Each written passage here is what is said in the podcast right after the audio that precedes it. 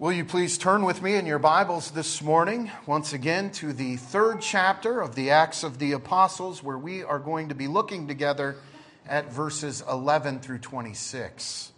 Acts chapter 3, verses 11 through 26. You can find that passage on page 1072 in your Pew Bibles, or even beginning on page 16 uh, if you have your Acts journals this morning.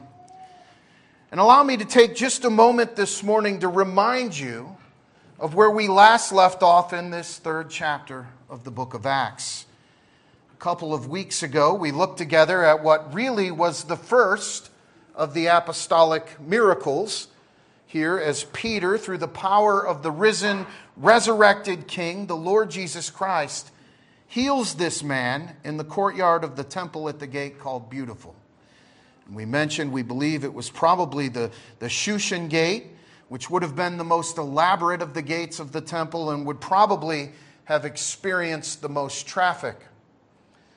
And so, this lame man, who we know from the narrative here, who was lame from birth, lame from the time of being in his mother's womb, now somewhere around 40 years old, was there at the gate daily begging alms from all of the temple goers. As I mentioned to you before, we simply cannot afford to miss the providence of Almighty God here. This event sets up the sermon that we're going to be looking at this morning, given by Peter as a direct result, a direct response even to this miraculous healing. Peter and John walk by this man as undoubtedly they have many, many times before, but this time, something's different. This time, Peter's attention, by the grace of God, through the providence of God, is now drawn towards this man. Peter sees him through the power of the Holy Spirit. He recognizes that this man, on this day, is to be a recipient of the wonderful grace of Almighty God. I'm not going to rehash the whole story again this morning, beloved, we know what happened. Peter healed him. He said to the man, In the name of Jesus Christ of Nazareth, rise up and walk. And life was immediately restored into this man's dead limbs. And Luke tells us he began walking and leaping and praising God. God's wonderful providence. We can't miss it. And it shows to us the providence of God in more ways than one. To be sure, it was the providence of God for this man suffering in a broken world, in a broken body, experiencing the curse of sin in his life. What was dead now had life. Muscles and limbs that were long gone were now active for the first time in 40 years. However, this man is not the only one who benefits from this healing, is he? Or I should say, he's not the only one affected by it. This event sets up the proclamation of the gospel of Jesus Christ.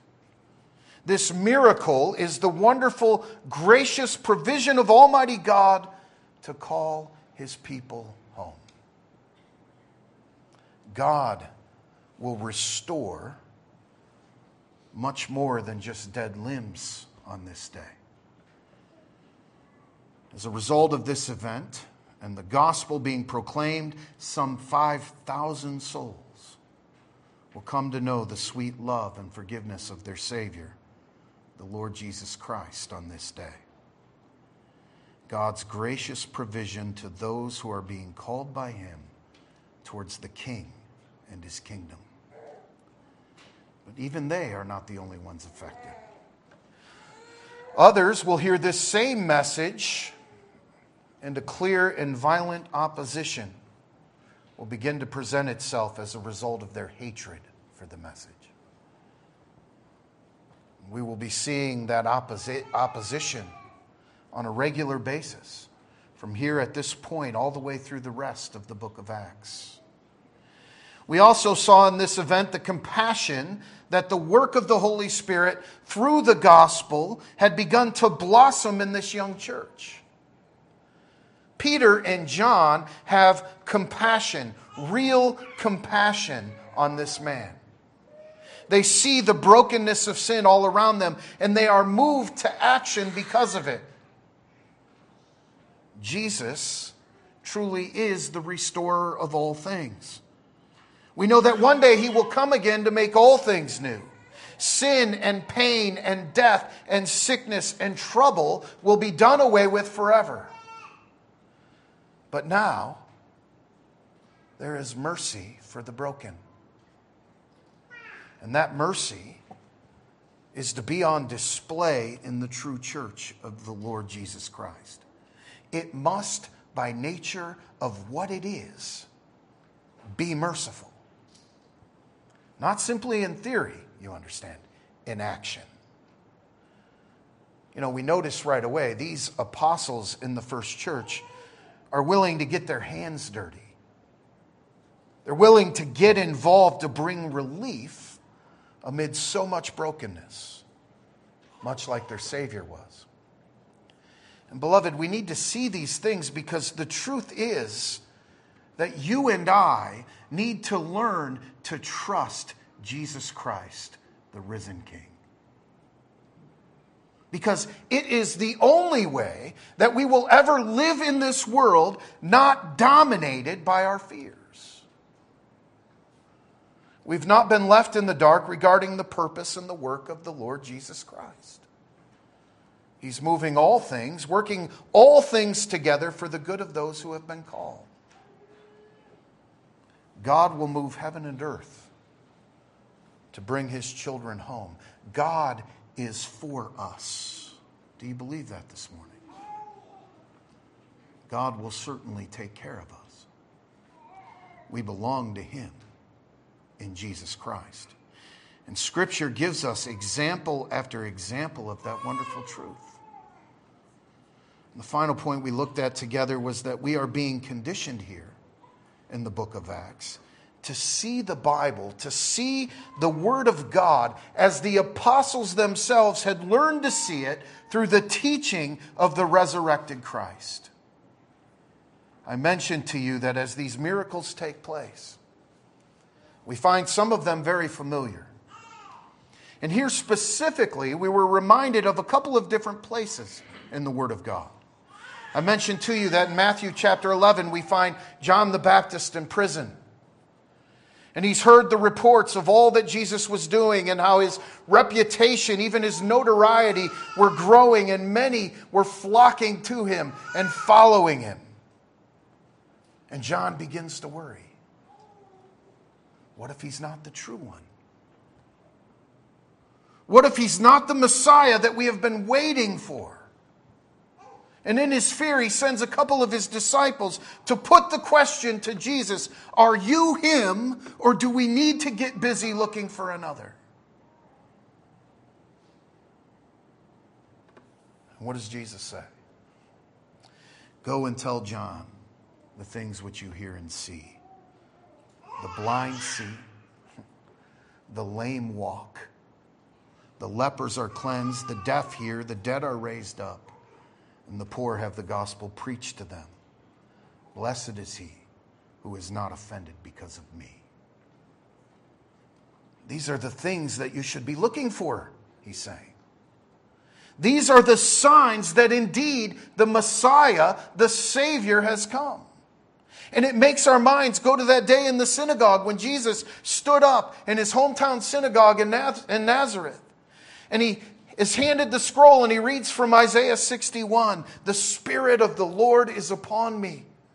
Because he has anointed me to preach the gospel to the poor, he has sent me to heal the brokenhearted, to proclaim liberty to the captives, and to re- recovery of sight to the blind, to set at liberty those who are oppressed, to proclaim the acceptable year of our Lord. And he declares to all of them, Today, in your hearing, this scripture is fulfilled. I am He.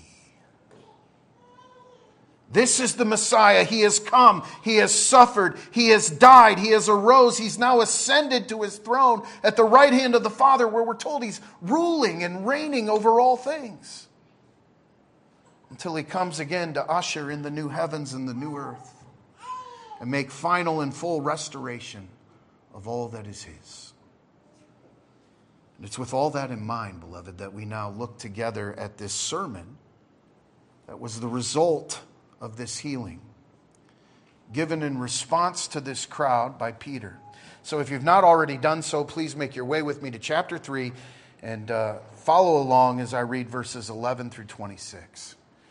Hear now the holy, inerrant, and infallible word of our Lord.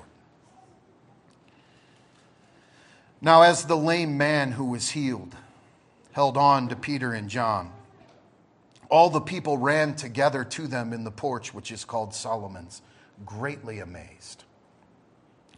So when Peter saw it, he responded to the people, Men of Israel, why do you marvel at this? Why look so intently at us, as though by our own power or godliness we had made this man walk?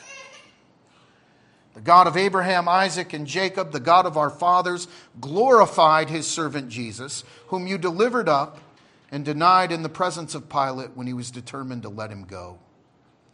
But you denied the Holy One and the just, and asked for a murderer to be granted to you, and killed the Prince of Life, whom God raised from the dead, of which we are witnesses. And his name, through faith in his name, he, he has made this man strong, whom you see and know. Yes, the faith which comes through him has given him this perfect soundness in the presence of you all. Yet now, brethren, I know that you did it in ignorance, as did also your rulers. But those things which God foretold by the mouth of all his prophets that the Christ would suffer, he has thus fulfilled. Repent, therefore, and be converted, that your sins may be blotted out, so that times of refreshing may come from the presence of the Lord, that he may send Jesus Christ, who was preached to you before, whom heaven must receive until the time of restora- the restoration of all things, which God has spoken by the mouth of all his holy prophets since the world began. For Moses truly said to the fathers, The Lord your God will raise up for you a prophet like me from among your brethren. Him you shall hear in all things, whatever he says to you. And it shall be that every soul who will not hear that prophet shall be utterly destroyed from among the people. Yes, and all the prophets, from Samuel and those who follow, as many as have spoken, have also foretold these days. You are sons of the prophets and of the covenant which God made with our father, saying to Abraham, And in your seed all the families of the earth shall be blessed. To you first, God, having raised up his servant Jesus, sent him to bless you and turning away every one of you from your iniquities. This is the word of our Lord. May he always bless the reading of it. Let's pray. Heavenly Father, again, we're grateful this morning to come before your word. We pray that you would take away those things that distract us, that we would give our full attention to the holy word of God this morning so that hearing these things, we may be transformed more and more for your glory. And we ask it in Jesus' name. Amen. Well, you can probably just imagine this scene that unfolds here in the temple courtyard following this miracle. This man, lame from the time of being in his mother's womb, has been walking and leaping and praising God before the eyes of all the people people who were very, very familiar with him. And now we find this man sort of understandably clinging to Peter and John as they make their way from the gate into that courtyard of the temple. The people who are eyewitnesses to this miracle are sort of pushing their way in and they're causing a stir. They're causing a commotion as they enter what is known as Solomon's portico or Solomon's porch as the New King James, trans, James uh, translation translates it here. It was simply a colonnade that ran along the east side of the court of the Gentiles. And as Peter and John and this newly restored man are making their way, the people begin to throng and, and amass. There's this large crowd sort of waiting to see what's going to happen next.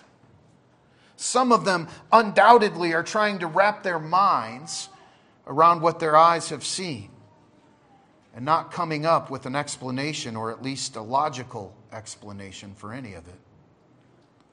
And all eyes are beginning to move on from this man who has been miraculously restored, and they're beginning to fall on Peter and John. The ones who at least appear to be responsible for this miracle. And Peter instantly takes notice.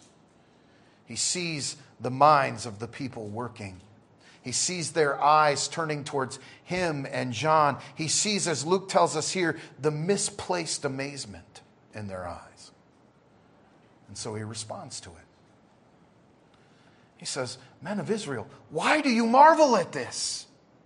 Why look so intently at us, at me and John, as though through our own power or godliness we have somehow made this man walk?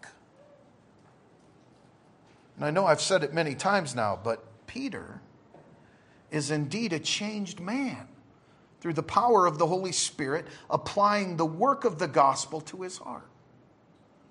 And we have to see that, right? Because that's what this is. This is real gospel humility. Here is a chance for Peter to sort of stand up, to redeem himself, to take at least some of the glory for his gospel labors, but he doesn't. He sees their eyes beginning to look at him in wonder, and in essence, he says, Brothers, what are you doing? Don't do this thing. Do you honestly believe this was us or this was me? Have you witnessed anything that has been going on in and around Jerusalem over the last several years? This is not us. This is not a sign that we are somehow without sin or somehow harnessing godly power within ourselves. We are but vessels, conduits of the power of King Jesus. This is not us, it is Him. Look at what Peter does here. He takes them back to Bible school. Do you see that? Look at verse 13. Who is responsible for this if not Peter and John? Peter says, I'll tell you who's responsible the God of Abraham, Isaac, and Jacob, the God of our fathers, glorified his servant Jesus. Again, I know, beloved, that I sound like a broken record up here. But I'm going to say it again anyway because it's true we are only just barely scratching the surface of this amazing passage of Scripture here this morning. And so, as always, I encourage you take some time today or the week ahead to look further into these things because I want to tell you something. This is biblical theology and gospel gold here in this passage. I said that Peter takes this crowd to school or to Bible school at the very least. And he does it in more ways than one. He points the people back to their fathers, the patriarchs, back to Abraham, Isaac, and Jacob. He says, This is the work of their God, the God of our fathers, the God that you are on the way right now in this moment to worship. That God, the God, the true God. It is He who glorified his servant Jesus. And understand that this is a loaded sentence to be sure. Jesus is not another God from the God you know and are here to worship. Jesus is the Messiah. Jesus Christ of Nazareth is the servant whom God, Almighty God, glorifies. And I want you to understand Peter knows his Bible. That much is inescapable here in these early chapters of Acts. He is once again looking back to the prophet Isaiah. we can see here through his tying of Jesus Christ to the suffering servant of Isaiah's prophecy. First, Isaiah 52, verses 13 through 15. Behold, my servant shall deal prudently. He shall be exalted and extolled very high, just as many were astonished at you, so his visage was marred more than any other man, and his form more than the sons of man. So shall he sprinkle many nations. Kings shall shut their mouths at him. For what had not been told them, they shall see. What they had not heard, they shall consider. Which, of course, leads us then right into Isaiah 53, which we already read this morning. The suffering servant. This servant of God is Jesus Christ. So before Peter opens up a very stiff rebuke for the people's sin, he tells them that though the sin is theirs, though they are responsible for that sin, though their sin was certainly involved in the suffering of this prophetic servant of the Lord, King Jesus, God's sovereignty is bigger than all of it. And we need to see that. Look at the second half of verse 13. This Jesus, whom you delivered and denied in the presence of Pilate.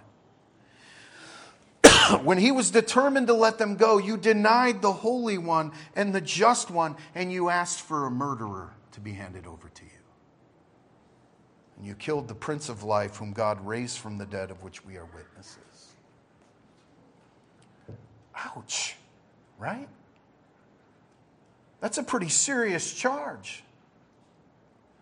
Beloved, do you feel the weight of this rebuke? I want you to think about what Peter is saying to this crowd. He's saying, Listen to me, this miracle, this, this healing is not the work of any man.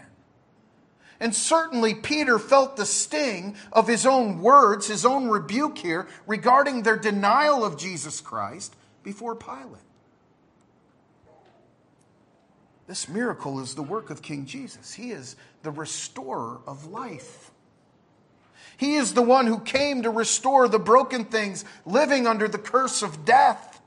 This Jesus is the one that the prophets spoke to you and our fathers of. He is the suffering servant of Isaiah's prophecy, the restorer of life.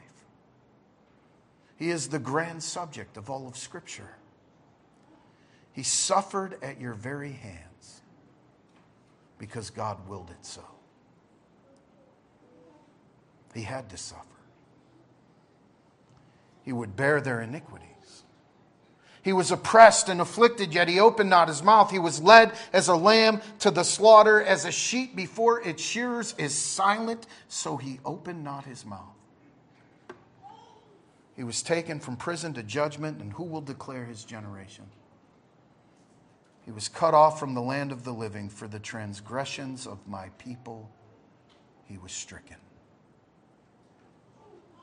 Again, early on in the book of Acts, Peter is saying, Listen, this is him. He is the one, and faith in his name is exactly what restored this man. Faith, which comes through Jesus Christ, has given this man the soundness that you all see.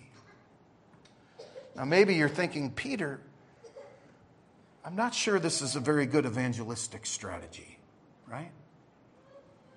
You have offended the, mouth, the masses undoubtedly with these words. It's not enough that Jesus suffered and died, he did it at their hands.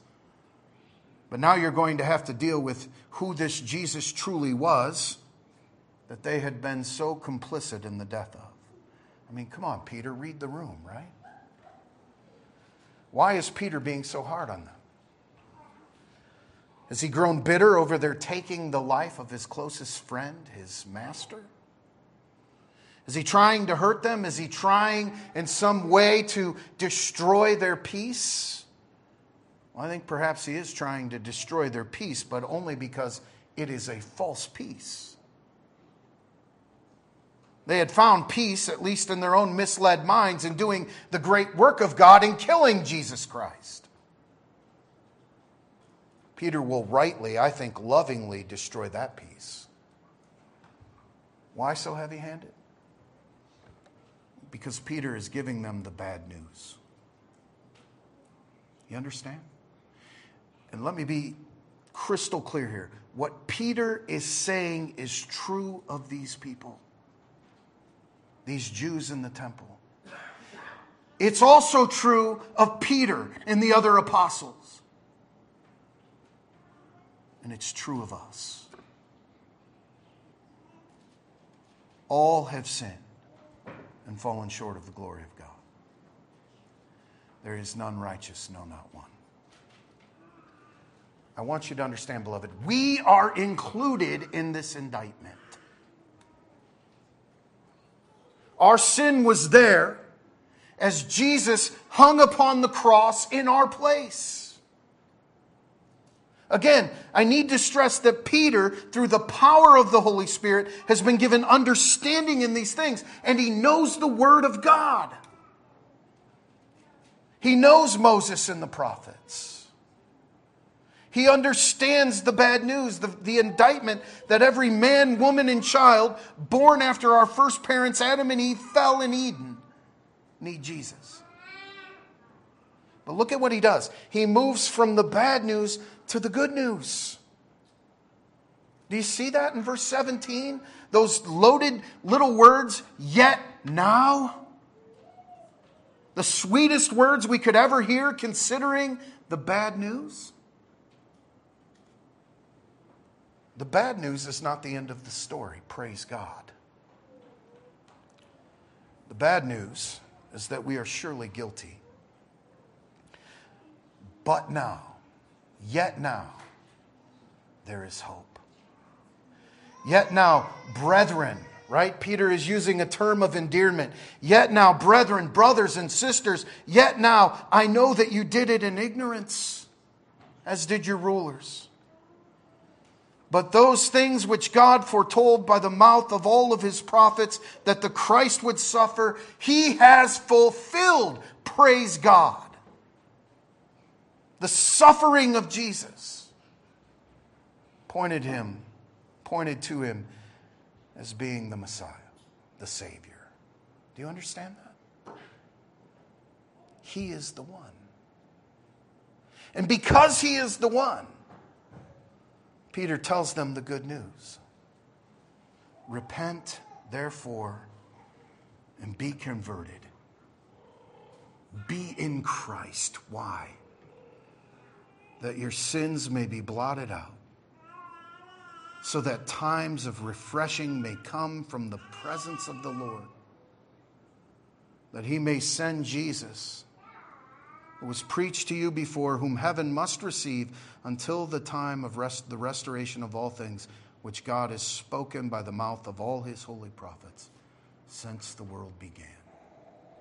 I want you to understand, beloved, we are experiencing a time of refreshing in the presence of Almighty God this morning because of this Jesus.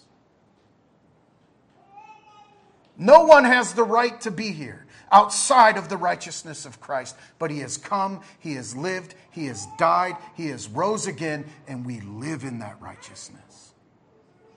It is our own. Do you hear the hope in the words of Peter here? Peter has told them that they are sinners, that their sins were not at all respectable. We need to see that. Like, you know, I think too often we try to convince ourselves that there are respectable sins. You know, there are Christian sins. Sins that are nowhere near as bad as the sins of, you know, all of these other heathens all around us. My sins are nothing like the sins of, say, my coworkers or my family members, my brothers or sisters at church, my pastor. Right? And we hear that and we say, gross, right? That's not true. Self righteousness is repugnant. I want to be clear it stinks, it's awful, it's antithetical to the gospel. No, Peter lovingly tells them listen, you killed Jesus. You murdered him by being complicit in his death. You have killed the promised one. You have caused the suffering of the Son of God. It's true. praise God that you do not have to stop there. Now, Peter says the time of salvation is here. Do you see it? There is no sin that the righteousness of the Lord Jesus Christ will not cover, so repent. Turn away from your ridiculous sin and run into the loving arms of Jesus Christ. Even you who killed him. Do you see something of the, of the, the massive size of the grace of God here?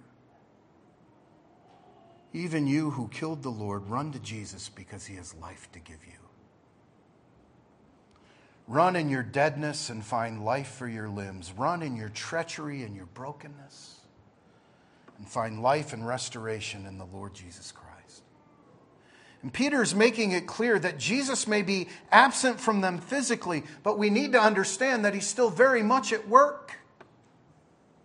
He's active for you right now. We need to see that. Peter says he's working at the right hand of the Father. He's in heaven, acting as your advocate. He will remain on his throne, ruling and reigning until that time when he comes again in glory to restore all things. He points them to Moses. He said, Moses said, The Lord God will raise up another prophet like me from among your brethren. Him you shall hear in all things. And then there's a warning. The twofold work of the gospel in bringing sons and daughters to glory, even as it heaps condemnation upon those who hate God.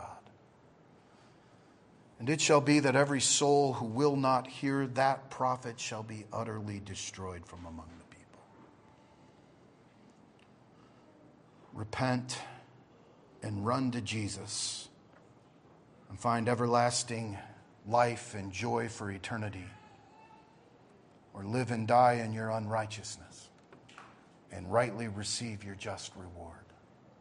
But the time of running to Jesus is now.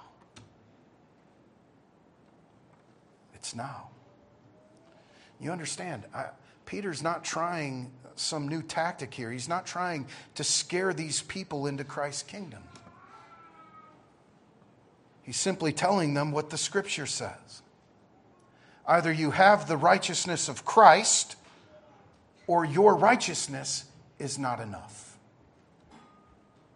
And, beloved, I think we need to hear this. I want to, I want to make sure we get this. Listen to me being here this morning or every Sunday for the rest of your life, it's not enough. It's not enough. I don't care how many years your family's been here, it's not enough. Growing up here will not get you eternal life. Being better than all of your friends at articulating Reformed doctrine will never save you because it's not enough. Serving the church better than everyone else around you will never, ever, ever save you. It's not enough. Having a clean and pretty life will never save you because it's not enough.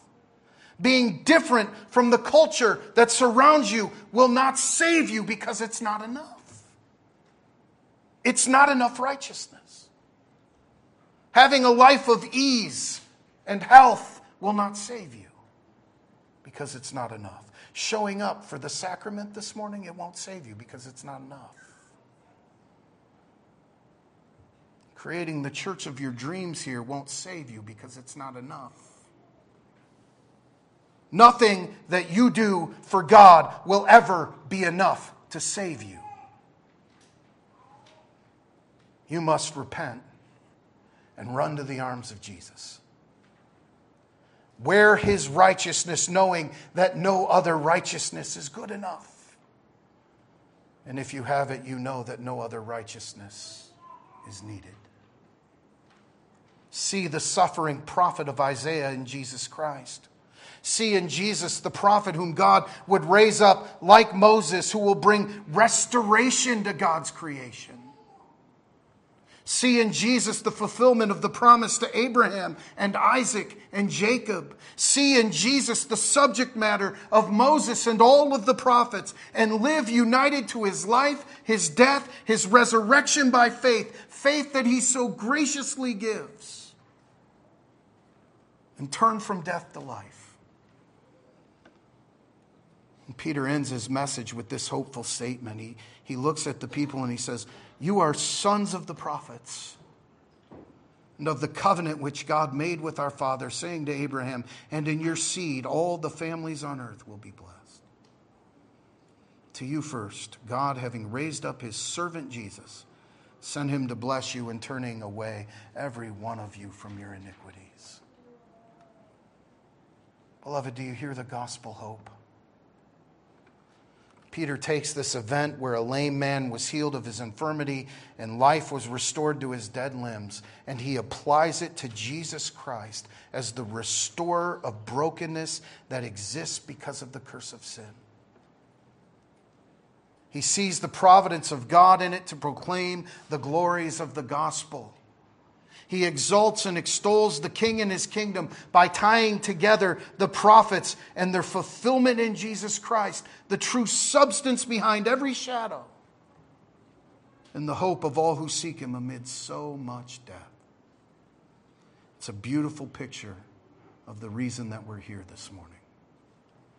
It's the hope of Christianity and there are so many encouraging admonitions for us here, and I want to point out just a couple of them in closing. You notice that Peter does not stop at merely showing them that they are wrong. I'm going to criticize us here for a moment as Reformed people. I'm criticizing myself. Sometimes I worry about the way that we as Reformed people like to just prove people wrong. If you read Reformed people on the internet, they're constantly proving people wrong. Too often we like to be defined by all of the things that we think we have right and everyone else has wrong. We like to define ourselves by all of those things that we are against. All the things that we find personally irritating about other people. So, in this scenario, we would find Peter well within his rights to point out that these people do not know their Bible. They were ignorant that they were knuckle dragging heathens who simply killed the Son of God out of their own brute stupidity. However, Peter comforts them with their ignorance. He says, You do not know what it was that you were doing. Turn from your sin and run to Jesus. How many of our debates end in that way? He shows them their error as a means of lovingly showing them Jesus Christ from the Word of God. He's not there to win an argument, He's there to show them Jesus and His gospel. These fellow image bearers, some of whom will very soon begin to persecute Peter himself, they all need Jesus. And it's Peter's joy to show him to them. Beloved, is this your, your approach? Maybe you think, you know what, Steve? No, because guess what? I don't argue theology with people like you do. That's your thing. That's what you do. That's what people like you do. Listen to me, you're still a theologian. Don't fool yourself. I don't care what your level of education is, you are a theologian every day of your life.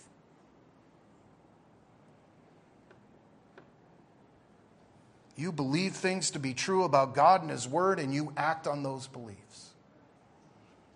So maybe you do not want to argue Scripture or you do not want to argue the confessions, but you do have your own opinions, right? Not everyone meets your standards, right?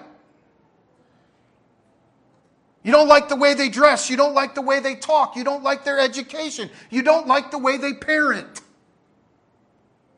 the way they lead or the way they fail to lead? Are your opinions, strong as they are, are they informed by the gospel of Jesus Christ? Are they informed by the Word of God? A good test would be look, to look at what lies beneath them. What's the end game? In Scripture, the end game is always to get before everyone the Lord Jesus Christ. It's always the end game. To bring even enemies to the gospel in hope that they will find salvation in Jesus. Does that inform your strong opinions this morning? Beloved, the church of Jesus Christ should always be a safe place. A place where the burdened and heavy laden can go and get to Jesus and find relief. And it began here in the first church in the book of Acts. And we'll see it again and again and again. By the grace of God, beloved, we should still be seeing it today. What makes up your mind this morning? What develops your attitudes and your actions? Do you think there is a separation between your salvation and the way you handle everything else in life? We need to reflect the love of Christ in our lives. We do that by knowing Him through faith. And we know him because we know his word. Do you know his word? What priority does the word of God have in your life? Because you see here, it was everything to Peter. God has revealed himself in his word, and clearly Peter cannot get enough of it. Can you? Can you get enough? Beloved, we're going to be faced with these questions again and again, again and again in this book. And so, my prayer for all of us is that we would take these things to heart, that we would turn from sin and run to Jesus, that we would be known for our love, because that is exactly what the gospel does.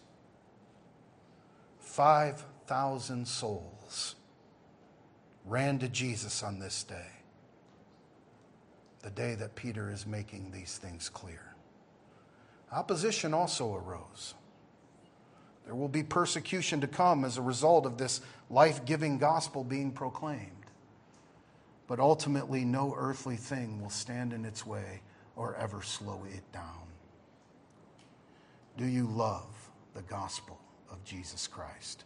Do you love Jesus Christ?